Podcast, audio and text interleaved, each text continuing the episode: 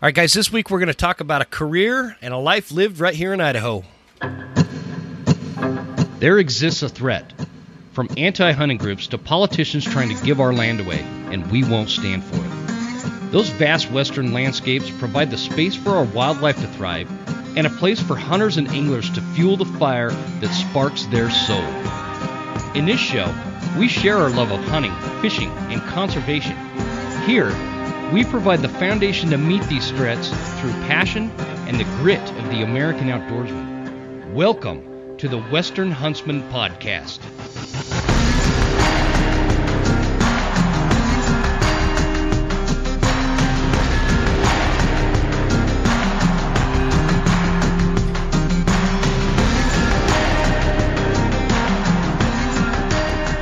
All right, ladies and gentlemen, Welcome to this week's episode of the Western Huntsman Podcast. This is Jim Huntsman, your host, coming at you from the Broken Tines Studio right here in Clark Fork, Idaho. Uh, I have got a return guest for this week. In fact, it is a um, he's an audience favorite from way back when the the podcast first started a few years ago. So, uh, welcome, director Ed Schriever. How you doing? Good, Jim. Thanks for having me back. Did you did you know that uh, you were I don't know like one of the first 10 guests I had on on this show back when we started well, I, out. I, I didn't know what number it was and it was kind of early in your game but uh, you know you got to you got to give the shout out to the Idaho guy to the hometown guy who's uh, breaking into the market so that, that was a fun interview uh, 4 years ago. That was that was a fun. Uh, uh, I remember uh, you gave my dog a hard time for being chubby, and I wanted to give you an update that he still doesn't miss a meal, and he's still pretty chubby. Yeah, well, that's good. You're in a good place.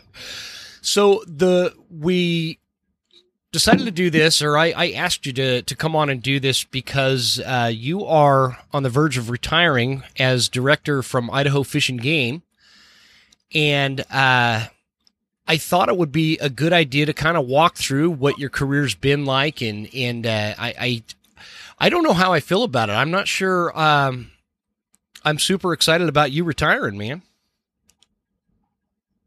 Um, yeah, well, I appreciate that, and uh, 39 years is a long time. Uh, a year in the role of director uh, is like living in dog years. So uh,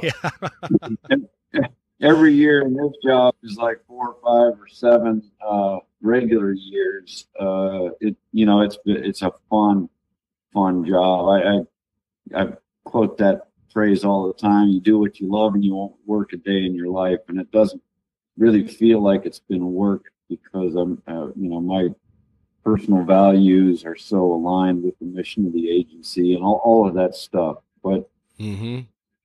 th- this this job does suck the wind out of you a little bit, and um, just after 39 years with the agency, um, I I feel like I've pretty much accomplished those things that the commission um, asked me to do when they hired me on, and uh, being director is is kind of like staying with your in-laws. I think, Jim. You want to yeah. you want to leave when they wish you would still stay a little bit longer, or you don't want to leave after they wish you'd have been gone, you know, a while ago. So I think the timing's just right, and I, I can feel like I'm leaving the agency in a good position, and uh, relationship with the commission is is really good.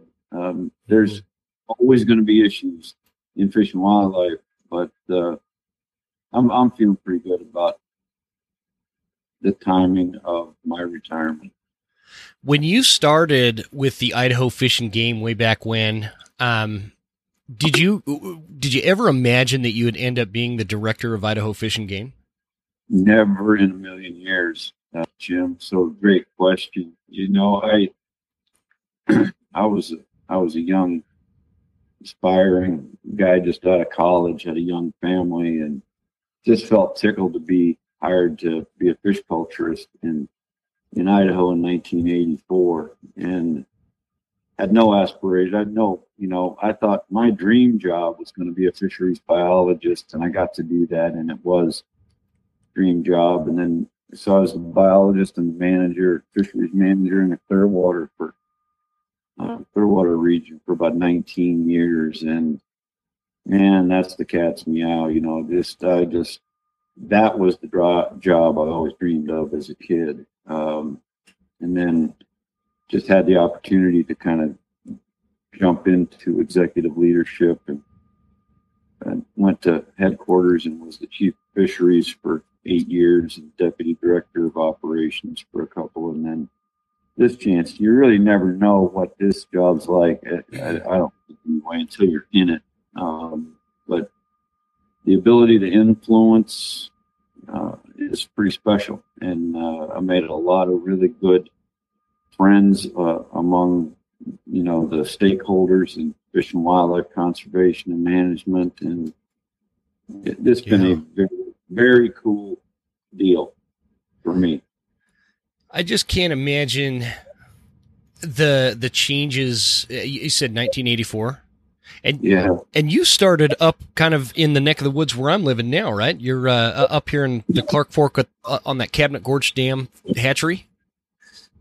Yeah, that was actually my third job. So I started in southeast, extreme southeast Idaho uh, at the Gracefish hatchery, and then I went to Hell's Canyon and worked actually in Oregon managing the Idaho Powers uh, hatchery there below Oxbow Dam, and I was there uh, almost a year. And then that Cabinet Gorge hatchery that you're living close to now was built.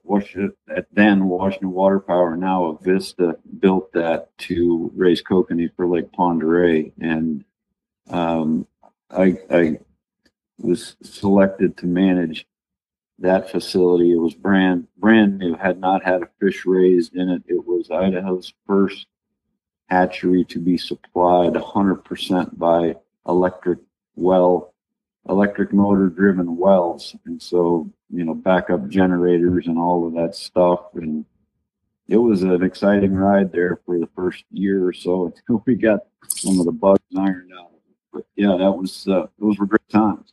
So back in those days, how how was the uh, what was winter like back back then uh, in this area?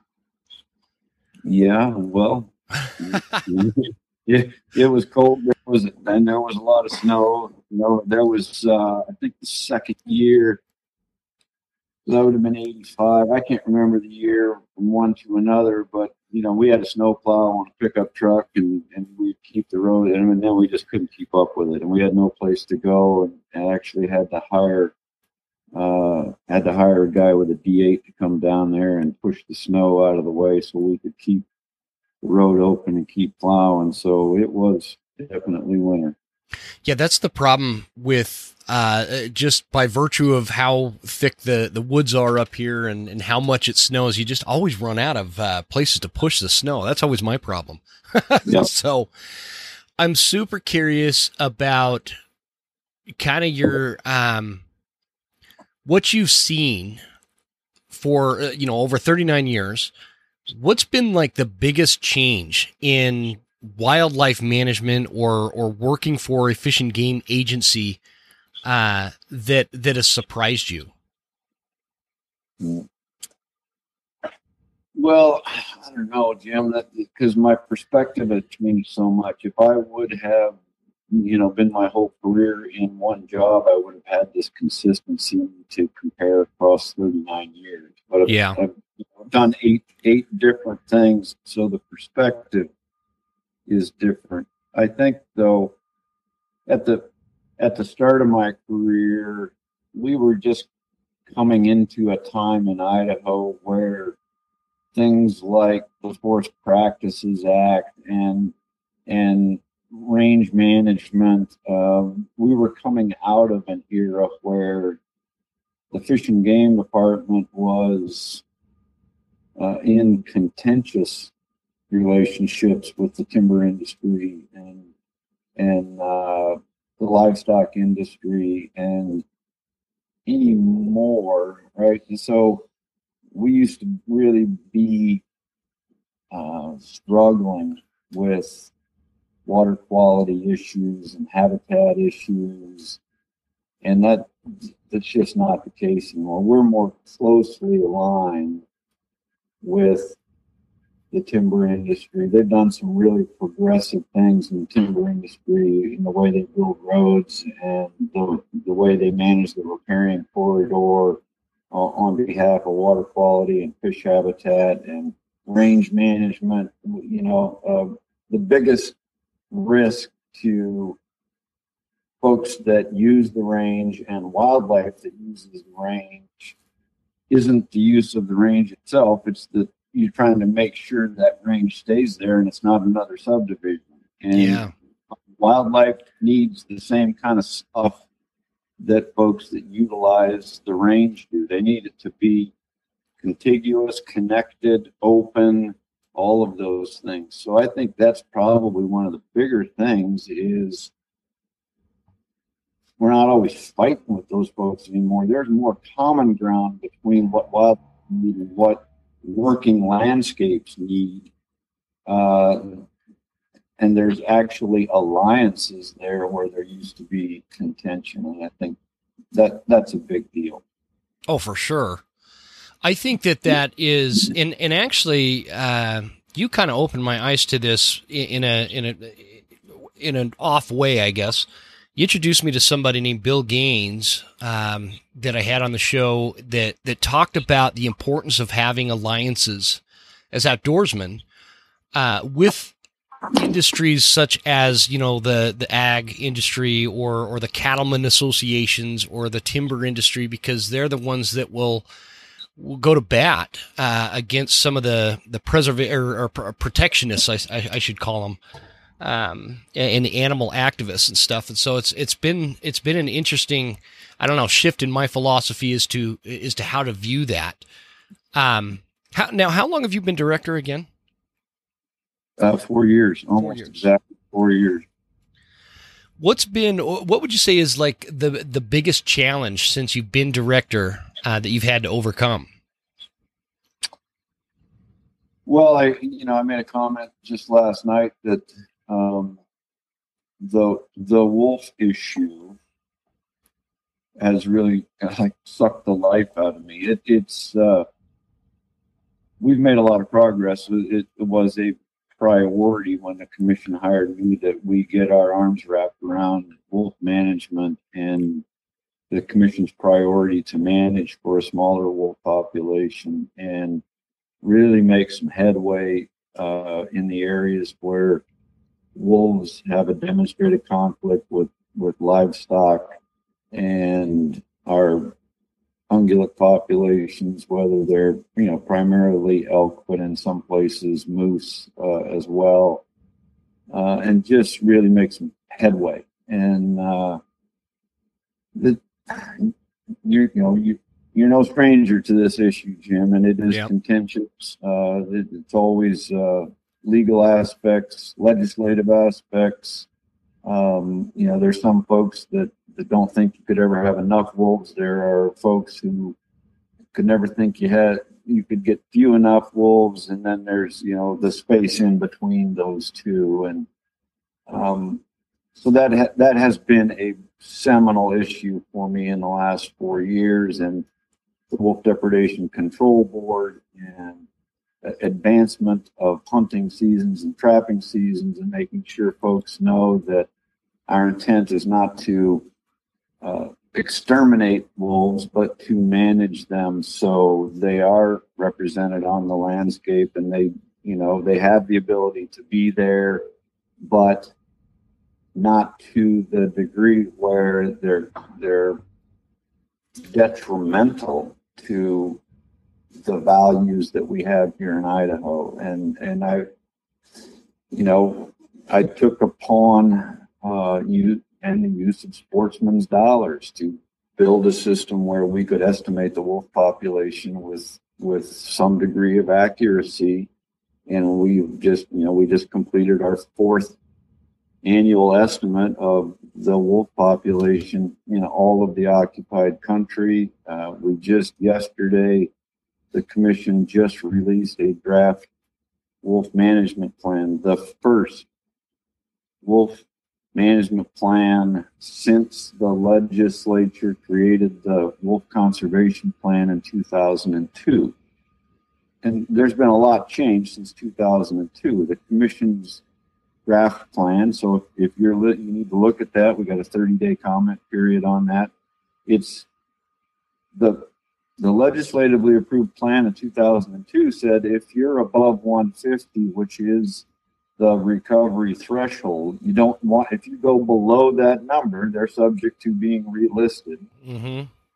All that plan says is if you're above that number, you got to do everything you can do to reduce the conflicts that that wolves have on the landscape. And so that leaves a whole lot of room open for interpretation. If you remember two legislative sessions ago when the legislature passed Senate Bill 1211, which which provided additional tools uh, to the department, to the commission uh, for management of wolves, and and without having a formal description of what our intent is in managing the wolf population, that got hijacked by media who want to sell newspapers and environmental organizations who want to, you know, raise money by well-intentioned people. That got turned into Idaho's plan to reduce 90% of the wolf population. Yeah, so, I saw I saw those headlines. Yeah, and, and that's not our intent. But uh, so anyway, we've got a plan on the street, which I, God, I, I just tell you, I'm really happy to have worked this hard over the last four years to get sportsmen and the livestock industry, um, legislators, my commission to a place where Idaho is willing to describe our intention all we've said is we want to manage for a smaller wolf population, but we've never really said what that is. Right now, our wolf population is fluctuating around 1270, right? At the high during the year, it's about 1600. At the low during the year, it's about 850. And the annual cycle of mortality and birth, this population goes up and it goes down. All populations do that. They're not flatline. Yeah, and, for sure. And it's operating around 1270. And the plan says our intention is to manage that population to fluctuate around 500. And actually, that is exactly consistent with what the Fish and Wildlife Service wrote in the 2009 delisting rule that Congress stood up in 2010. So mm-hmm. I'm happy to that Idaho can now tell the world this is our intention. And we think if we can get here, we're going to minimize conflicts between wolves and elk. We're going to minimize conflicts between wolves and livestock. And we're going to continue to have wolves on the landscape, well distributed and sustainable at a number that folks can live with. And by the way, that's the same number the Fish and Wildlife Service thought would be a reasonable number when they wrote a plan to delist them. So, man, yeah, I'm I'm glad uh, to be able to cross that threshold during my tenure as director. The uh, I I'm glad that we had somebody with this just the prolific nature in which wolves can reproduce and I, am just glad we had somebody that, that looked at this issue and took it took it uh, as serious as, as you have because 500 wolves on the land uh, on, on throughout Idaho I think would be an ideal number I, I like having wolves on the uh, you know um I had a heck of a time this last elk season uh, calling it wolves in the middle. We called them in the middle of the night, and they're howling back at us. And it's just something about wolves that makes it more authentic being out there. But that said, twelve hundred wolves, fifteen hundred wolves. These these numbers and and these activists that that come back and and uh, with their their hyperbole about how the Idaho Fish and Game is wanting to eliminate 90% of the population. It's it's such a and it's not surprising in today's day and age, I suppose, but it's such a, I don't know, it's the, the I'm trying not to uh, go too far with that, but these activists. Let me ask you this: when, when as an agency, when because you started before wolves were reintroduced in the, into the state of Idaho. Uh, this thing came through, uh, you know, the United States Forest Service, or, or, I, I, don't know if I'm even saying that right. What was the agency's response or feeling in 1995 when there was this uh, reintroduction of wolves? What was your reaction? What was the agency's reaction? Well, I, I, you know, I wasn't in executive leadership positions. I wasn't involved in those. In those I know that. At that time, right? But um, we, I think, begrudgingly agreed to the federal government's reintroduction plan, partially and mostly because within that plan, and I think well intentioned by the U.S. Fish and Wildlife Service, most of this reintroduction that, well, all of it that took place south of I 90 was to be managed under this this part of the Endangered Species Act called 10J, which is an experimental non-essential population, which by nature of 10J is to provide the state with considerable um, latitude to resolve conflict. And that quickly dissolved. So the and and it dissolved in the court system. So we were moving into here's the thing, you're gonna have a lot of latitude to manage and and resolve conflict and try to keep wolves where the conflict is low and when they get out of those places you're going to you're going to be able to deal with it. And the environmentalists took that to court, and the court threw that 10J out, and all of a sudden they got the full protection of ESA everywhere, and you can't do anything with them for a decade. Wow, I didn't know that's how that happened. Okay. And it went from something that you had great hopes that you were going to have the management flexibility that the feds told you you would, and then the court took that away. Interesting. I yeah, I didn't I didn't realize that. As when when we're talking about this this wolf issue and that there's like you were saying earlier, you, you have these activists that are on one side that seem to not care that they're putting one species on this like pedestal uh, at the expense of everything else whether it's another species or, or the habitat itself or livestock or, or, or whatever. It's like they're the only stakeholder in it. Um, and then you have the other spectrum where you've got these folks out there that are like, you know, um, you know, shoot, shovel, shut up, and and no wolves, and and these these are the wrong wolves. They they're they're they're not the native. Uh, you, you you know that argument, the whole that side of it, and then you've got the the folks that are kind of in between. Um, I'm one of those guys that I would have, from a from a personal standpoint, I'd rather them not. I I suppose introduce reintroduced wolves to uh, to the state of Idaho, but since they're here, I like I said, I, I kind of like having them on the uh, out there as long as they're in check. Um, what would you say to? Because you you come at it from a very scientific place, uh, and, and and you've got these decades of experience in wildlife management as as a scientist, as a, a I, I can't remember. You're a fish biologist originally, correct? Yes. So you've got this biologist background, and and then it's kind of morphed into this thing where you're now in the position where you are the actual director of of the Fish and Game Agency here in the state. Um, what if if you were like on an airplane and you got stuck next to a wolf activist sitting next to that person, and you were to try to explain to them the realities of wolf populations and, and how that connects to the other species on the landscape, what what would you tell that person? Well, I don't know. uh, so, so I've, I've had conversations with all kinds of folks on on, on all ends of the spectrum, and some folks want to believe what they want to believe for the reasons they want to believe it. And the more you talk to them, the more you just convince them that they're right and everybody else is wrong.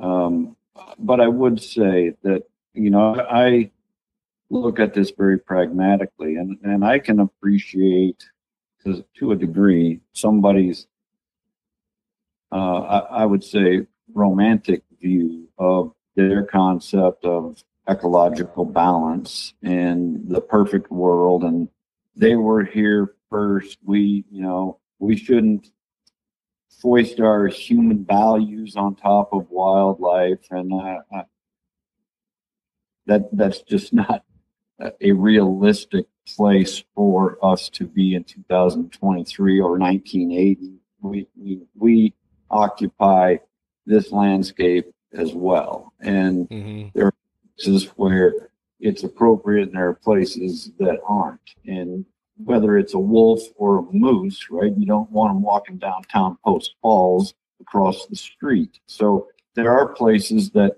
things belong and there are places that things don't belong. And it's related to people and all safety and all of those things. So there are some folks who might not even live anywhere close to Idaho who have a very romantic view that you know wolves are an important part of the ecology and elk are healthier if you have wolves that eat the sick and the weak and but they don't really consider that mostly they just eat the young and then they'll eat some of the sick and the weak. And by eating the young they can really limit the the prey base population over time. And, and so we had a conversation yesterday at the commission meeting about and, and when I say this, these aren't absolute, right? I, I can't predict mm-hmm. these absolute, but one only needs to look at Yellowstone Park, which is part of the reintroduction of wolves into the northern Rocky Mountain distinct population segment. That included Yellowstone Park. Yeah.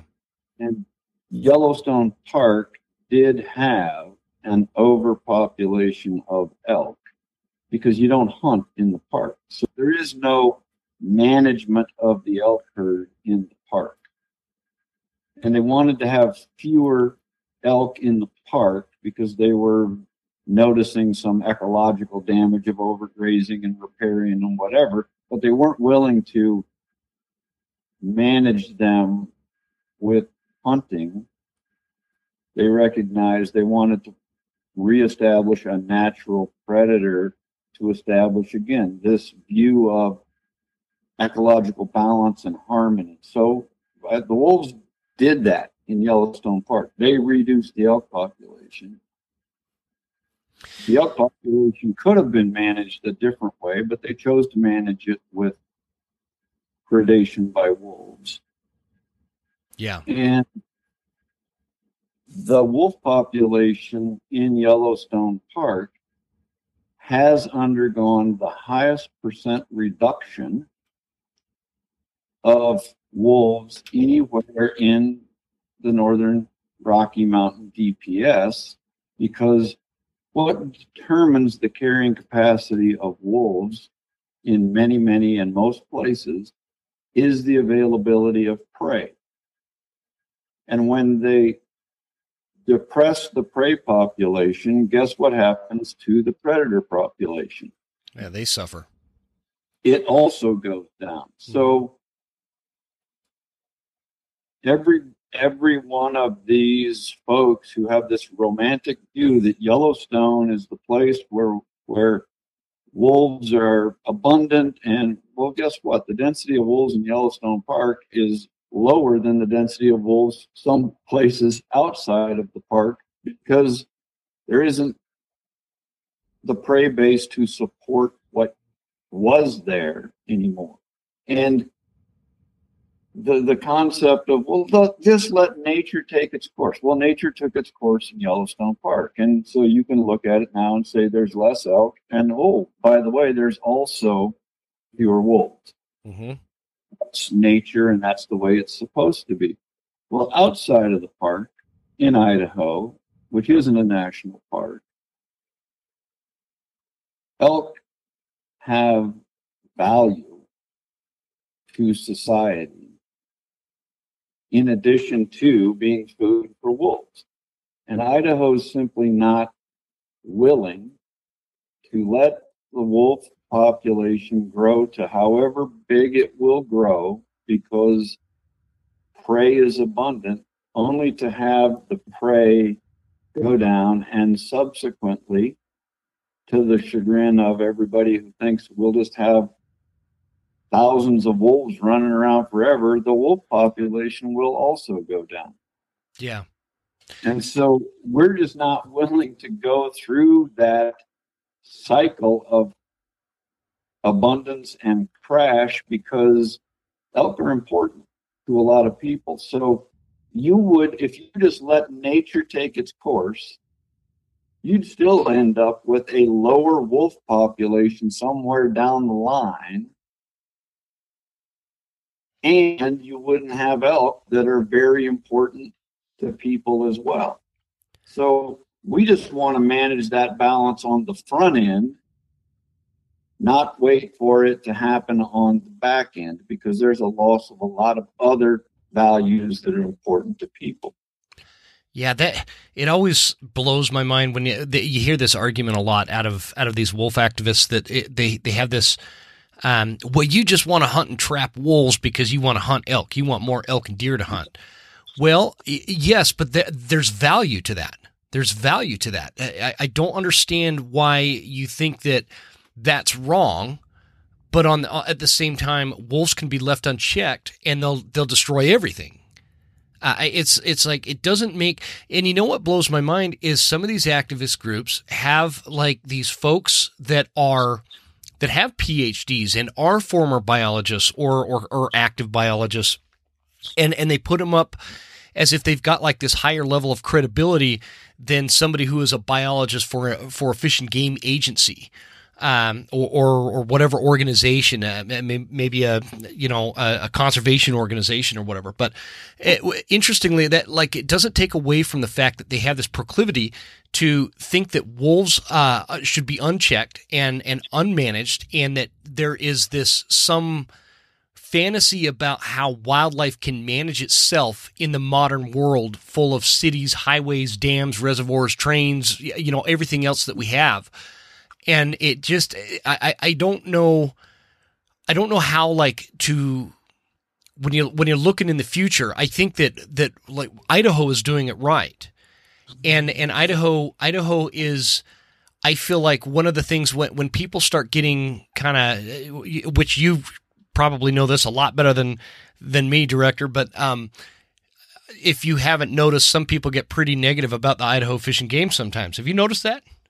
Yeah and so interestingly what what I caution people on is is you know the the Idaho Fish and Game has a sense of managing wildlife you know through hunting which is what something you said when you were on the show uh, last time is you said the, the the management system for the Idaho Fish and Game is hunting and and that is very different than maybe some of these other agencies that you see in some of these other states that have different priorities.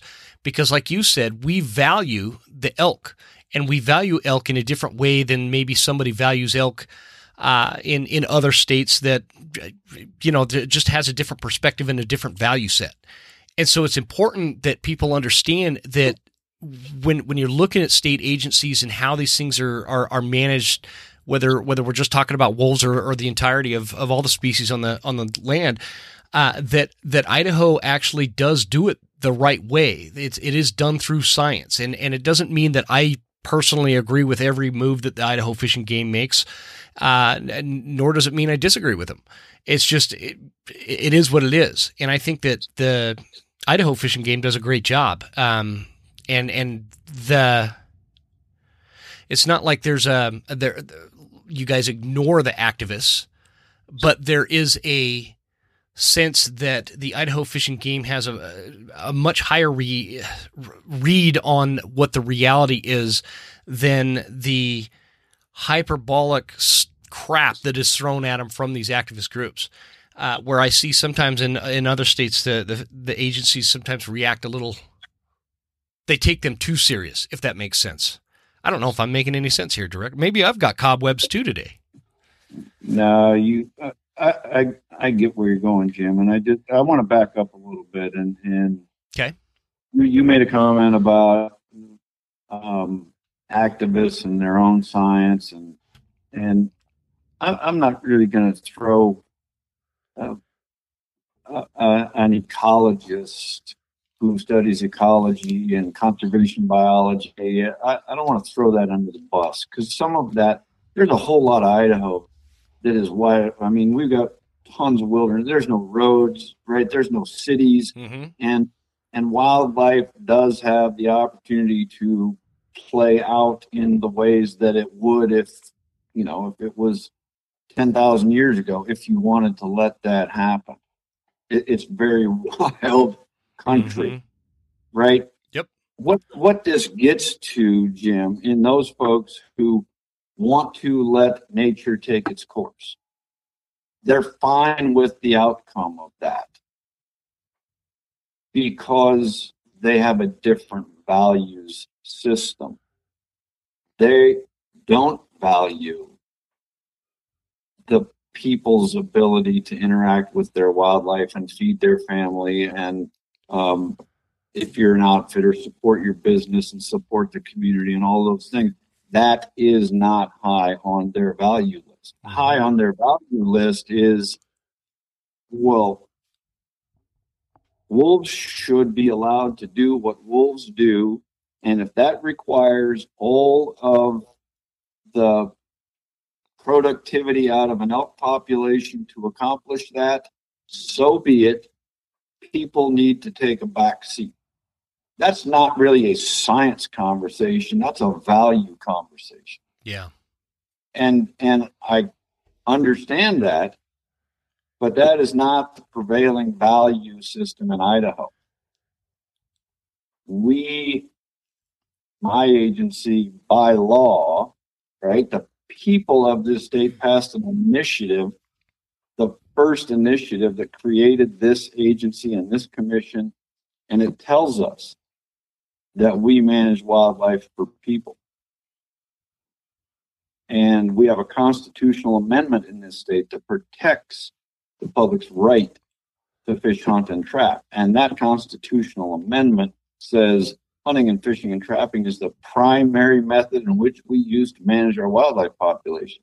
Mm-hmm. Ed, Ed Schriever, the director, is not making this up. This is what the people of this state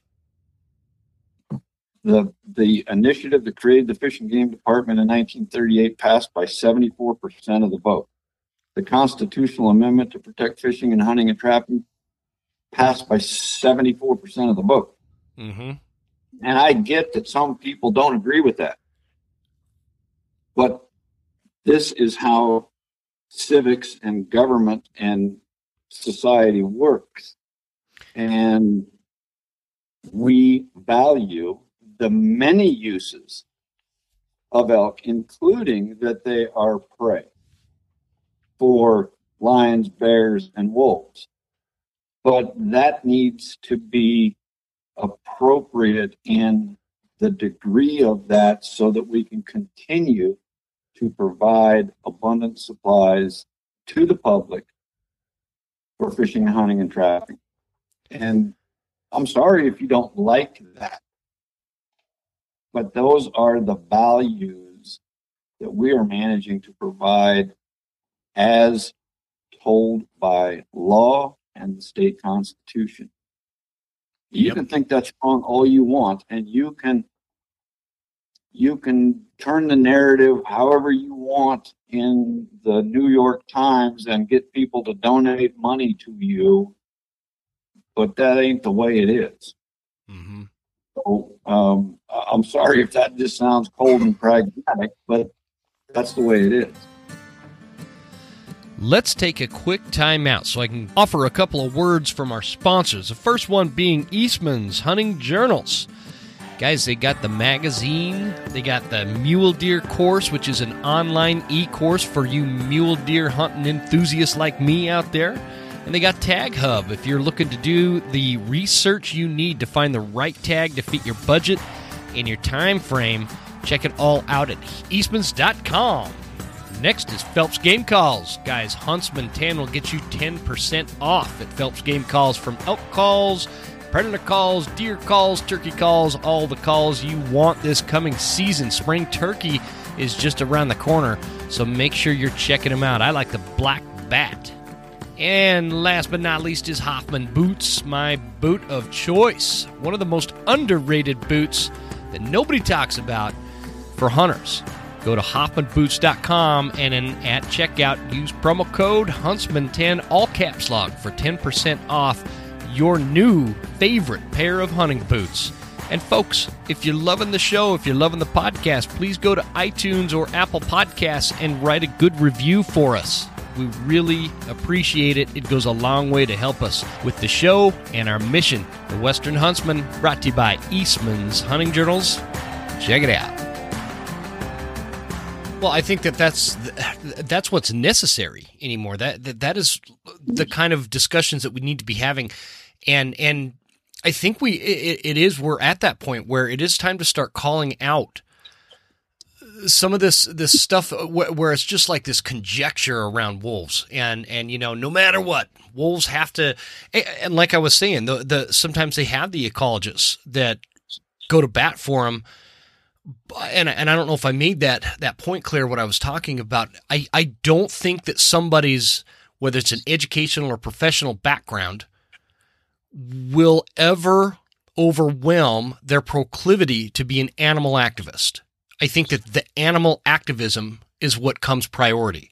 And so they get into like this group think or or whatever where they they have they, they want to protect these wolves in, in any case under any circumstance and that's the only solution. And anybody that hunts traps uh, a wolf is essentially uh, you know they demonize demonize us. So uh, do when you're looking at this uh, situation with Colorado, do you see any parallels to what happened back in the '90s with Idaho? And would you, if if you could, if you could offer any advice to the residents of Colorado and the agency in Colorado, what would you tell them as they just kind of start stepping into this whole wolf thing?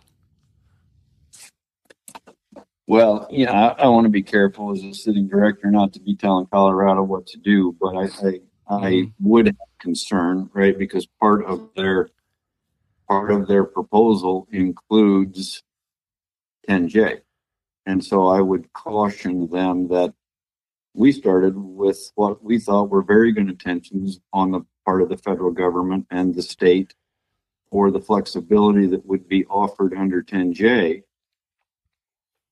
with great intentions, that was taken away because folks took that to court and the judge saw it differently. So I would be careful about assuming that 10J will provide you durable management flexibility through some period of time.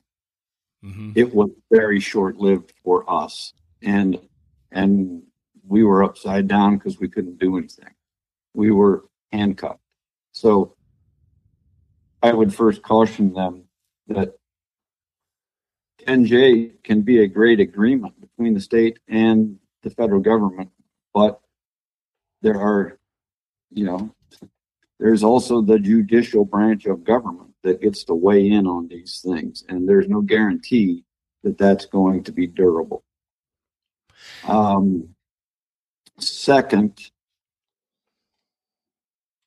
it's you know Idaho gets vilified in in the wolf management world because we are trying to manage a population that is stable at some place lower than where it currently is And in order to do that, you have pointed out, Jim, and you're correct. So wolves are big game in Idaho. Mhm. They are the big game species with the highest reproductive rate of anything we manage. And when you're trying to manage stability, mortality has to equal birth. When you want the population to be a little bit smaller, whether it's elk, deer, bears, wolves, squirrels, you have to have a little more mortality than you do recruitment until you get to the level you want, and then you try to balance birth and death. Idaho has been very aggressive in our hunting and trapping framework and structure only to hold even Yeah. and and and just like you said, there's all kind. Oh, it's it's a bloodlust. It's kill for the sake of killing. When a population reproduces at 35% a year, you have to take 35% of them, or they continue to grow at 30% a year. And pretty soon you've got this thing that is unmanageable on a landscape that needs it to be managed. And I just have my concerns that the Colorado public is going to be less supportive of the necessary management to maintain a population of wolves at a number. There, Yep. it's going to be very controversial. They are not Idaho, and uh, I, I would be concerned that it's going to get away from them. I, I think you nailed it. I think you nailed it. I think the demographic in the state of Colorado is vastly different than Idaho, and uh, these just uh, the way that they involved the public in uh, you know going to this vote to you know hey do we want wolves or do we not want wolves and and of course you're going to have uh, you know the, these folks that have no connection to actual natural things in downtown Denver, you know, these uh, flannel wearing hipsters, if you will, um, of course they're going to vote to have wolves because it, it doesn't, it doesn't, the, for them, it's going to be something cool that they're going to watch on TV or Instagram. Uh, it- it's not, it's not something that has a personal connection to them or, or will have any kind of effect on them. And, and like to your point that you talked about the how they're going to be able to react to that is going to be way different than what we what we have here in Idaho. Because those voices are going to get really loud. If if if the wolves start getting out of hand which they will in the state of Colorado and all of a sudden you know the the wolves are coming into uh, what is that Rocky Mountain Park or Estes Park or uh, you know all those areas where people are used to seeing this wildlife, I think that that dynamic is going to change completely, and people are not going to react to how the the management agency there is going to want to remedy that. So I think you nailed it. Um, I think that's great advice, actually. Hopefully, hopefully they're uh, they're listening down in Colorado. Well, it, you know, the in, the other interesting thing, Colorado may be a little bit like Oregon and a little bit like Washington. The majority of the population lives on one side of the state, and Mhm. that's true in Oregon, true in Washington, and and that's where the vote, right? It it's the number of people who vote. So in Colorado, the people who supported the reintroduction live on the side of the state where the wolves aren't going to be reintroduced. Yeah. And the folks that live on the side of the state where the reintroduction is actually going to take place did not support it at all. Mm-hmm. Uh, but they're going to live with it. They're going to live with the will of the people who are disconnected from it, and it's it's that's just this political dynamic that's going to overlay the the state's ability to manage. And, and uh, I guarantee you, wolves in Colorado are going to have the same reproductive rate that wolves do in Idaho, Montana, and Wyoming, and every place they are. And uh, I, I get that they're describing a population that they want to manage for that they think is going to be compatico to some degree. Well, two things wolves aren't going to stay where you put them, and you have to manage the population to keep it at a level. And I just think once those folks who voted for recovery see what that management looks like, they're not going to like it. Precisely. And yeah. you made a you made a really good point there that they voted for reintroduction and, and essentially by doing so, the folks of Colorado that voted in favor of that also made that decision for Utah, Arizona, New Mexico, because those wolves are not going to stay there.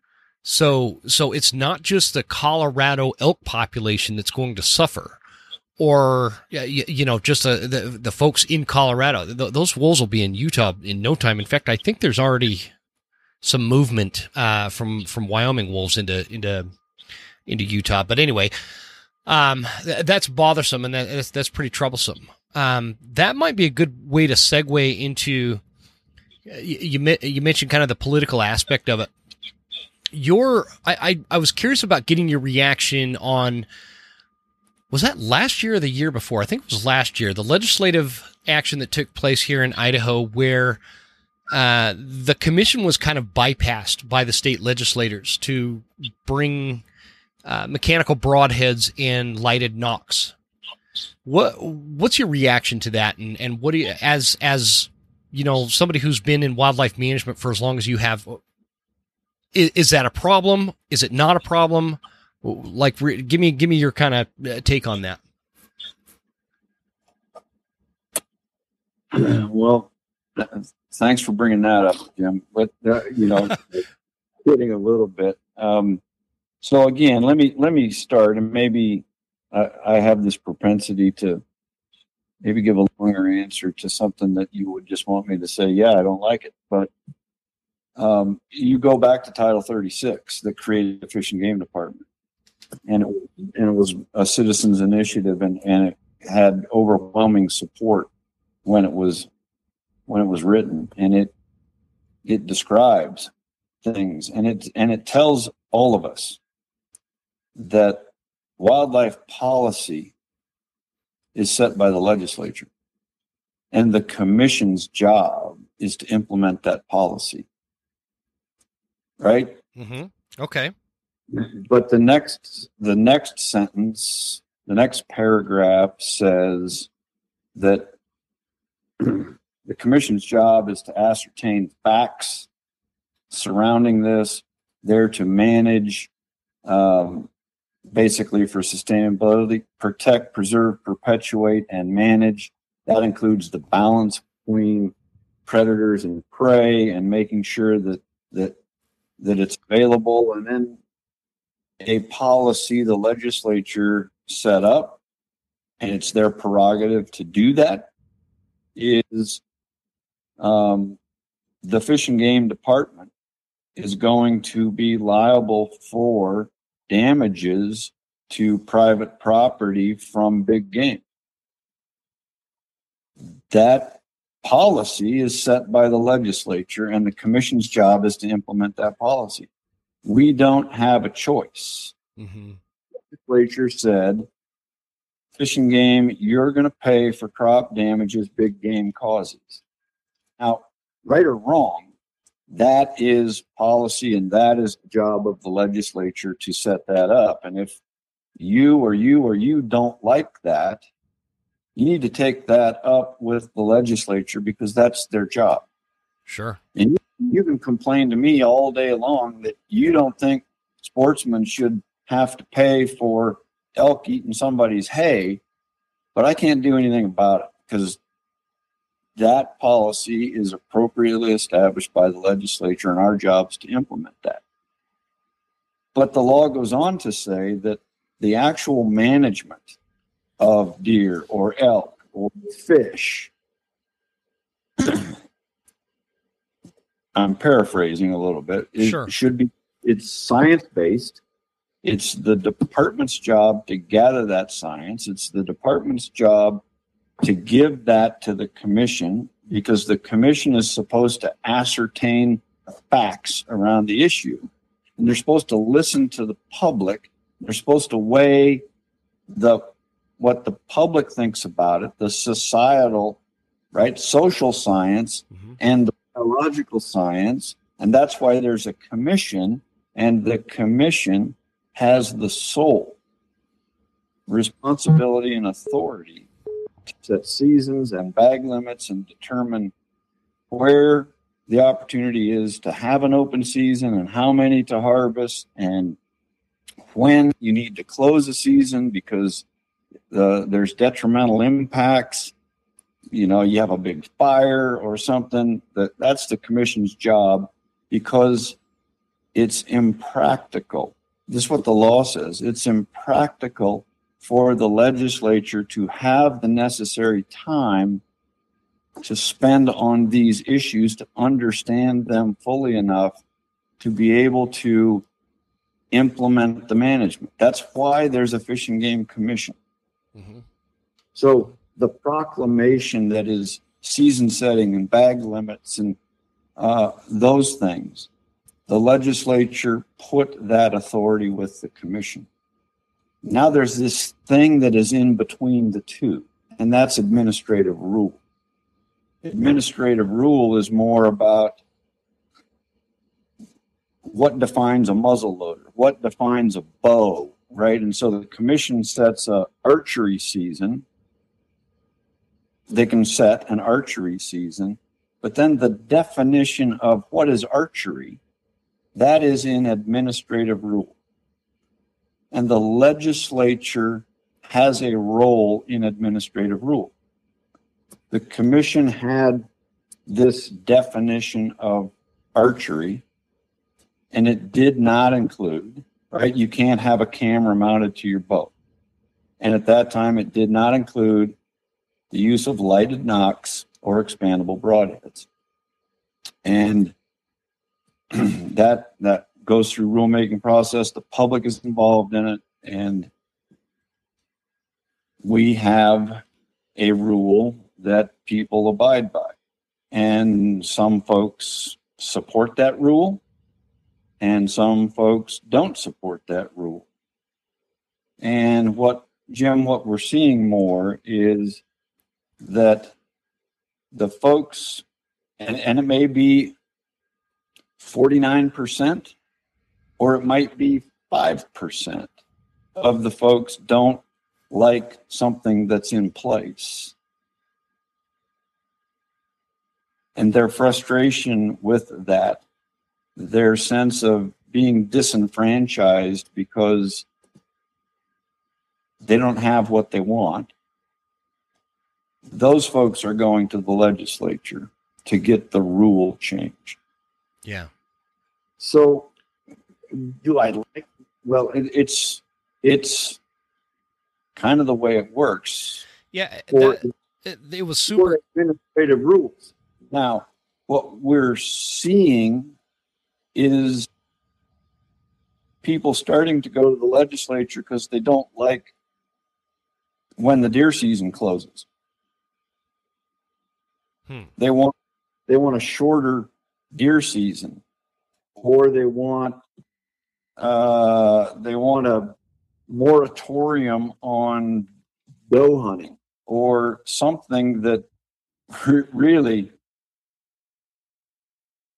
is the commission's authority because that is, those pieces are science based and and you really need to understand the biology of the animal and what it can and can't support and not just making these these unilateral policy decisions about how long the season should be or how many animals you should harvest. And I think if I was a sportsman, I would be concerned when the legislature crosses that boundary. But and I would I would hope that legislators before they accept somebody's discontent would understand, would, would take a little time to review all of the previous work that the commission has done in the establishment of that rule.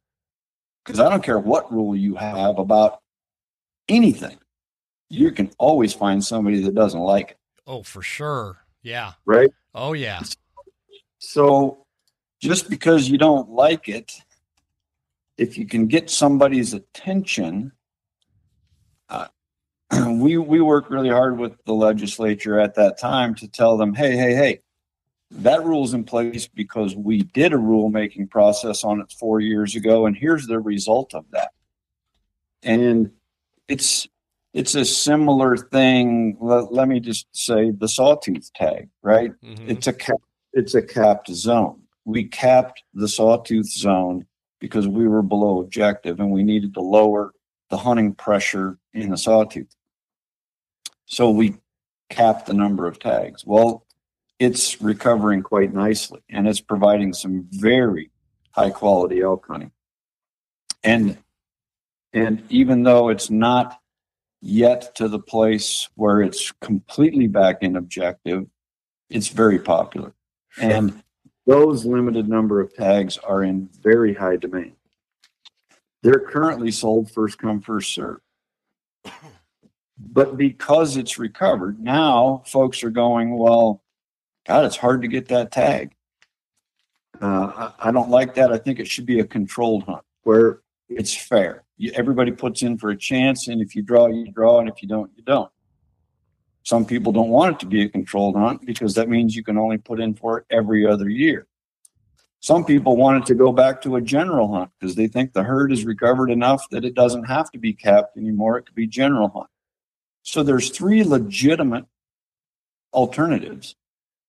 We asked the public, hey, which one do you want? Guess what? A third of the people want one alternative, a third of the people want the second alternative, and a third of the people want the third alternative. So no matter what alternative you implement, two thirds of the people don't like it. I'm always fascinated. I'm always fascinated with how much more complicated this kind of stuff is than like my uh, my simple view of it sometimes. And I think it's always good for people to listen to that because yeah, you know, we always kind of get in this almost selfish mode about uh, well, I want that tag because I think I took a drive through there and I think there's there's a ton of elk, and, and it should just be a general season. Or the next guy, yeah, you know, the the way you just described it, and the way you described the the difference between administrative rules and um, the one thing you were wrong on is is you thought that I thought you were, or I you thought I wanted just a simple answer, but no, I I actually really wanted that that more complicated answer because guys like me need to hear that kind of stuff. I think it really helps a lot of people understand the process and the layers of complication and the and the different voices and perspectives you guys have coming at you and and it's just uh it's just a it's a bigger deal than I think people uh, think it is um in terms of complication So I think, you know, you go back to the example you started with. The legislature ran a bill to allow lighted nocks and expandable broadheads. Mhm. And in my opinion, they did that because a few people got their attention and said, the Fish and Game Commission is not listening to us. We've asked for this for 10 years. Yeah. We're the only state that doesn't allow lighted nocks. The Fish and Game Commission isn't doing their job. Therefore, we think you need to do it for them. And that can be fair, right? Mhm. But actually, there's a there's a whole bunch of archery hunters who don't agree with that. Who Yeah. who did support traditional fixed broadheads and no lighted nocks because they're concerned about the slippery slope of technology in primitive weapon hunting ultimately meaning that these weapons are going to be more successful and the commission's going to have to reduce opportunity because there's only so many animals out there. So, you know, the a minority of people get the attention and say, we're not being heard. We're not being heard, and this is wrong, so we want you to fix it. And that's when I think appropriately those legislators come to us and understand the process that we've been through to get to where we are. Mhm. And if they still think it's wrong,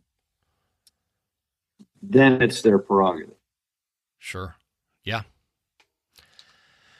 Um, with yeah, I, I, I don't remember how much time I asked you for, but I, I know I'm running running over an hour here. But you got time for a few more questions? Sure. What? Uh, eh, eh, let's take the wolves out of it for a minute. Um, what would you say you're proudest of that you've achieved as director? Or I guess if it is the wolf issue, let, we whatever.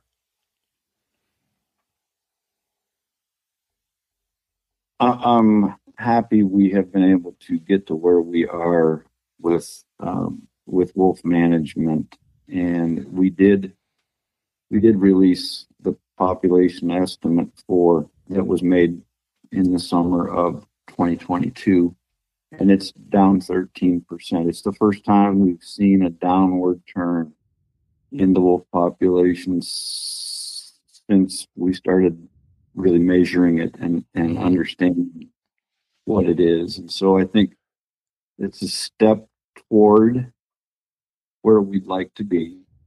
It's a stepwise gradual, 13% um, reduction in the population. It's not a 95%, right? Yeah. It's a very, it, it's a glide path.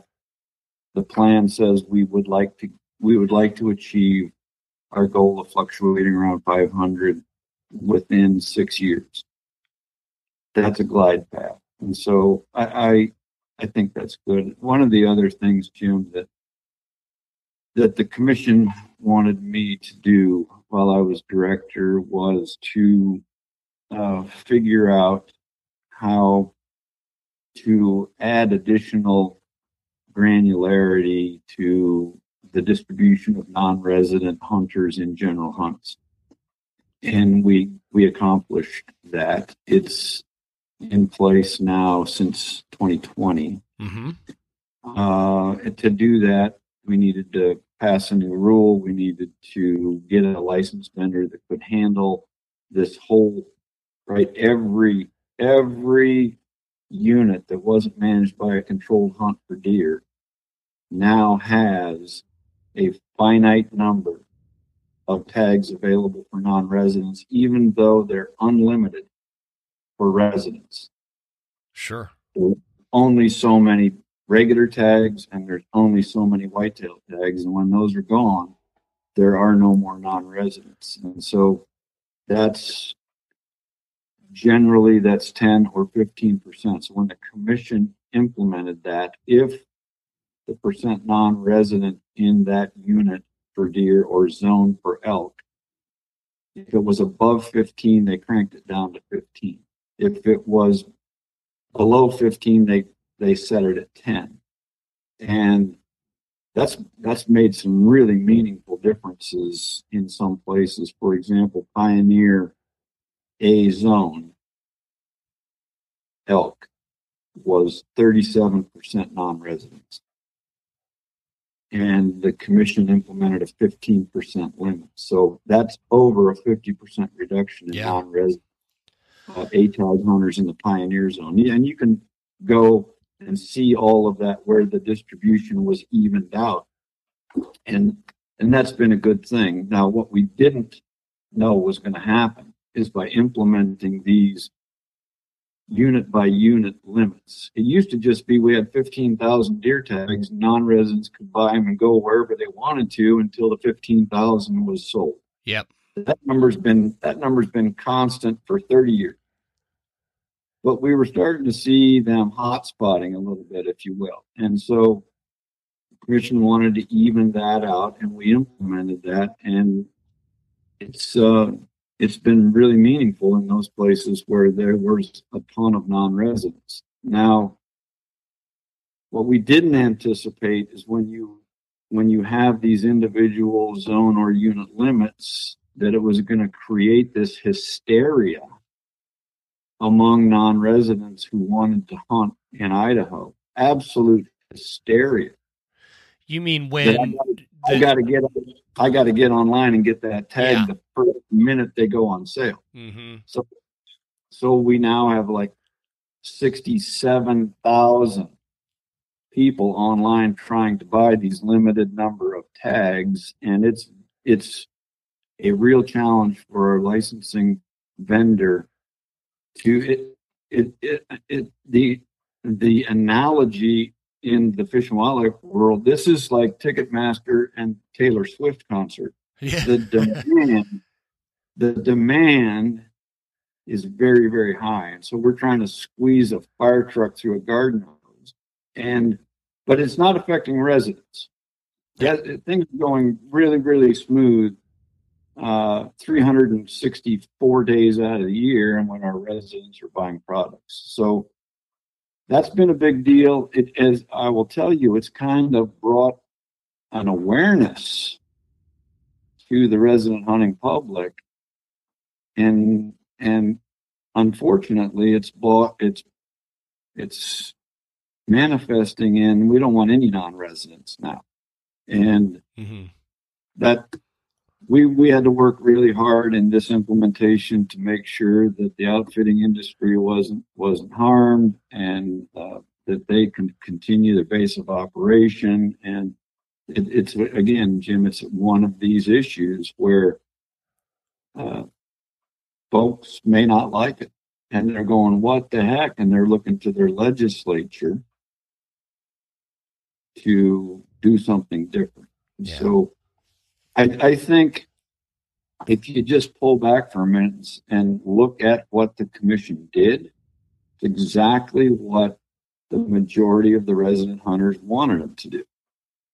And so, so I, I am happy that we were able to accomplish that and, and really kind of even that impact out across the landscape more evenly. Yeah, I think it was meaningful. I you you'd said that you'd used the word meaningful, and I, I think it was as well. Uh, that's the kind of stuff. Those are the kind of things that make an impact when you're talking about like the the quality of a resident hunt. And you know they grew up hunting one unit, and every year there's more and more non-residents going into that one particular unit. Um, you guys did something about it and and I, I, I don't know. I think it was meaningful. Um I know I know that it's it's an absolute circus. When did when did those tags go on sale? Uh like December 1st Yep. somewhere around there. I I know it's kind of a shit show on that end. Uh you know it's all over social media everybody wanting to come to Idaho and they're the, the hysteria behind it. But um I, I imagine that there's got to be a, some other way that that can happen in the future or whatever. But what do you eh, do? You have any as as you're kind of moving out of this role as director? Do you have any concerns that uh, whether they've you felt like were kind of left on the table, or or maybe things that uh, you see in the future that could become problematic for for Idaho sportsmen?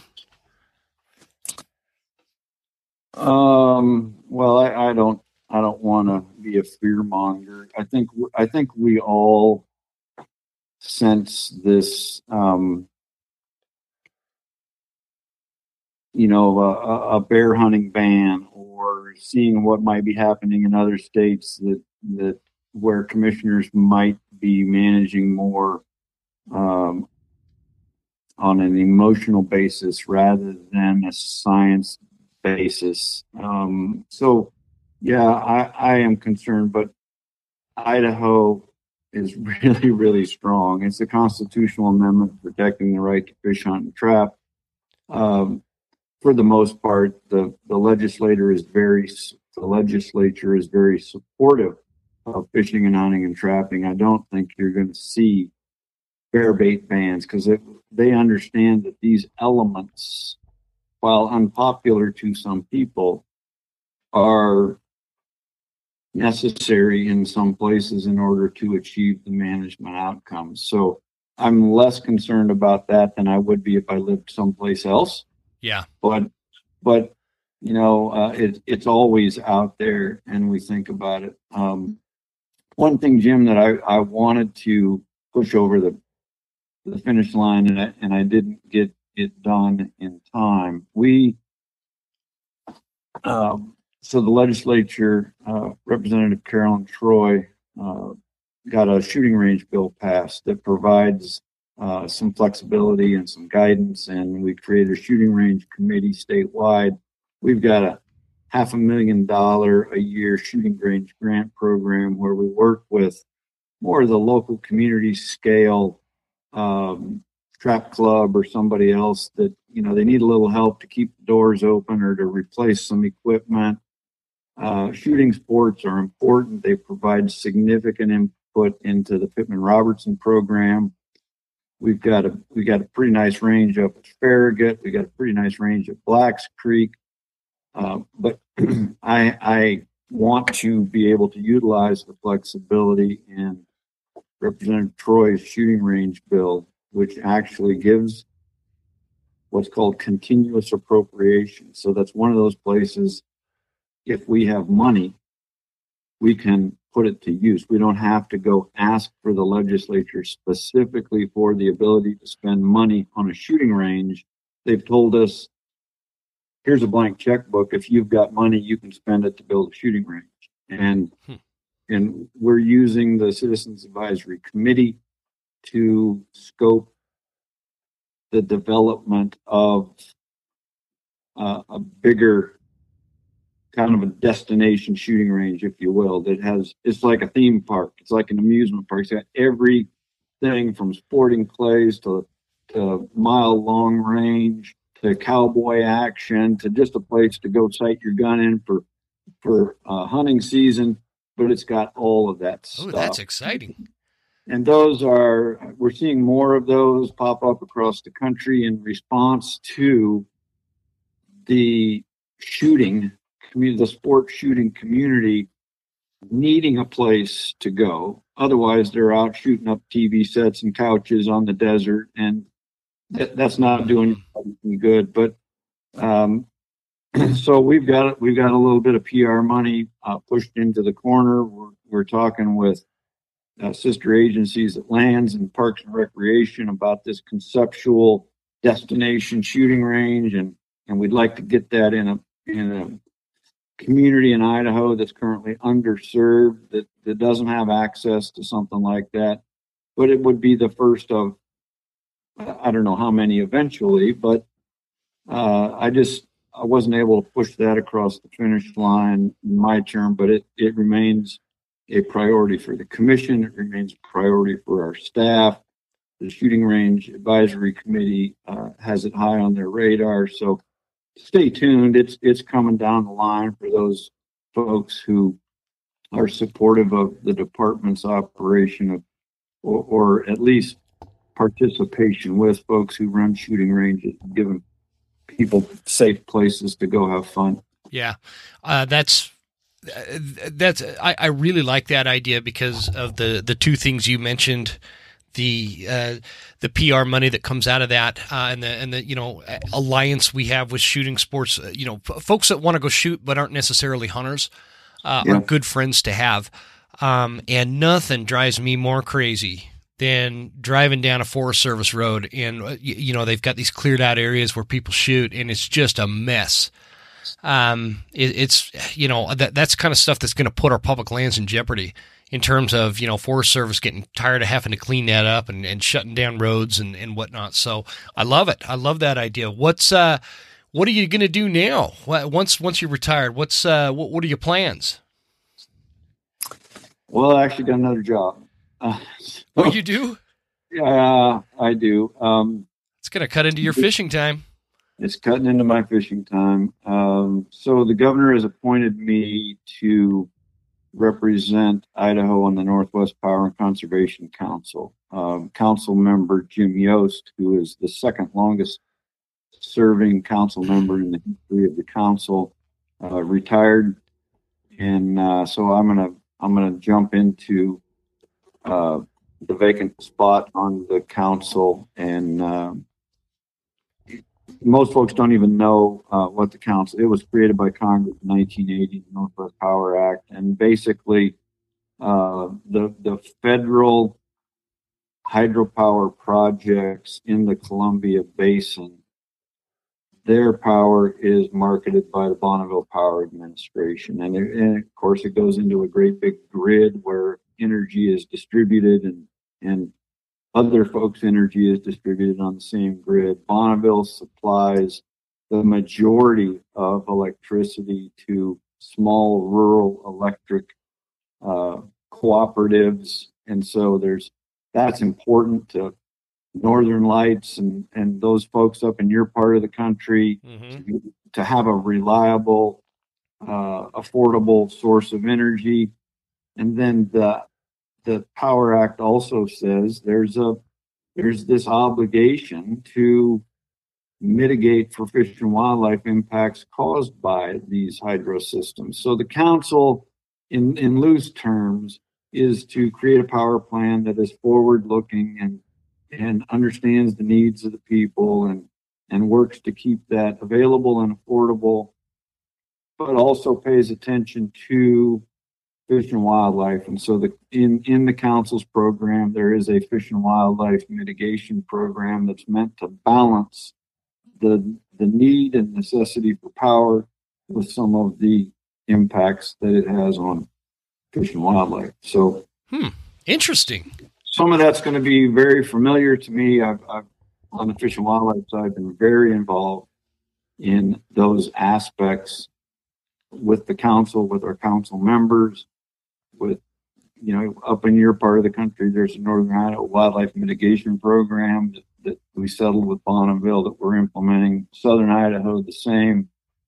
Um, the power side uh, is is going to be a little more new to me and and so i'm looking forward to the learning curve i think it's a very interesting time in uh, the electricity market and hmm this administration's push for wind and solar and how all of those things come together so it, it'll be uh, very interesting very intriguing for me to serve on the council Well, I I, uh, I I could foresee some future episodes uh, off of that topic once you've been there a while.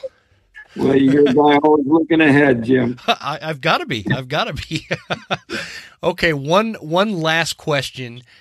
Uh, you've got you've got some some young folks that uh, maybe they're they're f- uh, finishing up their ecology degree or and whatnot, and they're they're maybe going to be starting with the Idaho Fish and Game a new career uh, in the year 2023. Uh, what advice do you give somebody starting out in this career that you've you've been uh, such a big part of for so long? well you got to bring your passion and and i'll say the same thing i've been saying to people who want to work for idaho Fish and Game since i've been here. You need to understand what our mission is. You need to understand that we manage fish and wildlife for people that that we and we manage all of the state's wildlife including the things we don't hunt and fish for. Mm-hmm. but in those things that we manage that people hunt and fish for, we have a mandate to provide continuous supplies for that. And hunting is conservation. And um, if you think you're getting a job with the Park Service, you're not. You're getting a job with the State Fish and Wildlife Management Agency that delivers conservation through management. We are not lock it up, preserve it, don't touch it, don't play with it. Um, and so please, if you think you want to work here, understand that and you will be as happy and fulfilled as I have been during your career. pretty good pretty good advice really good advice well director Schriever um, it's been a long career for you. Uh, I, I you know i appreciate everything that you've done. I, I really do believe that uh, you've made a positive difference in your time and your tenure as, as director uh, as well as the years before you were director and, and, and your commitment to wildlife management and fish and game management, uh, and, and, an agency that uh, I feel, as somebody who's lived in more than just Idaho, uh, I feel strongly that the Idaho Fish and Game actually does listen to the people, even though sometimes it feels like uh, um, maybe because of one little thing, we do feel like we don't have a voice, and it's just not true. Um, and so I, I, just appreciate that, and um, a sincere. Congr- what, do you say for retirement? Congratulations, happy retirement. I, I, I it's it's funny. I never thought of my own retirement until the last couple of years, and it's it's like something in my near future. Uh, well, not near future, uh, but close enough that I'm thinking about it. You, you know what I mean?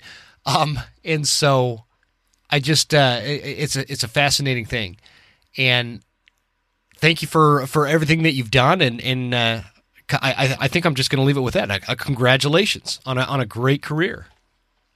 Yeah, thanks. You know, last night my retirement party, I closed.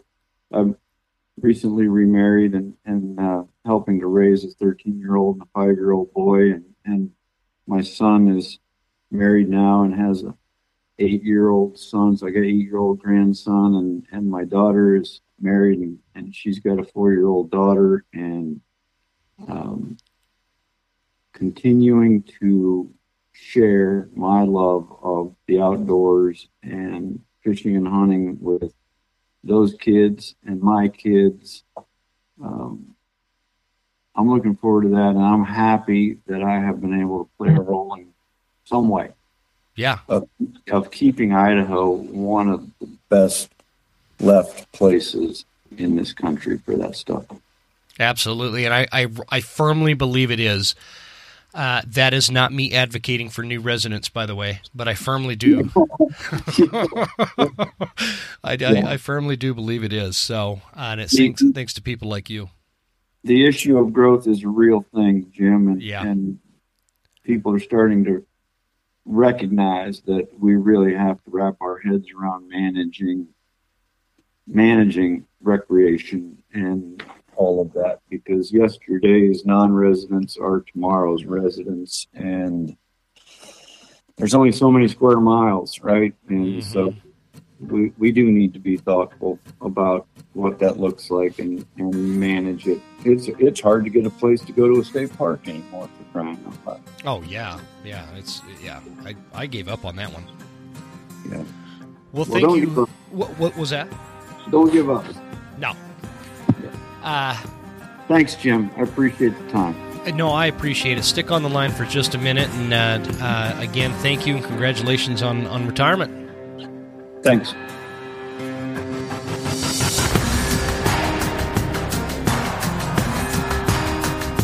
You made it. That's the end of the episode. Thank you so much for tuning in. Please make sure you're following us on Instagram at the Western Huntsman and write us a good review at Apple Podcasts. Thanks, guys. See you next time. Stay Western, and I'll see you on the mountain.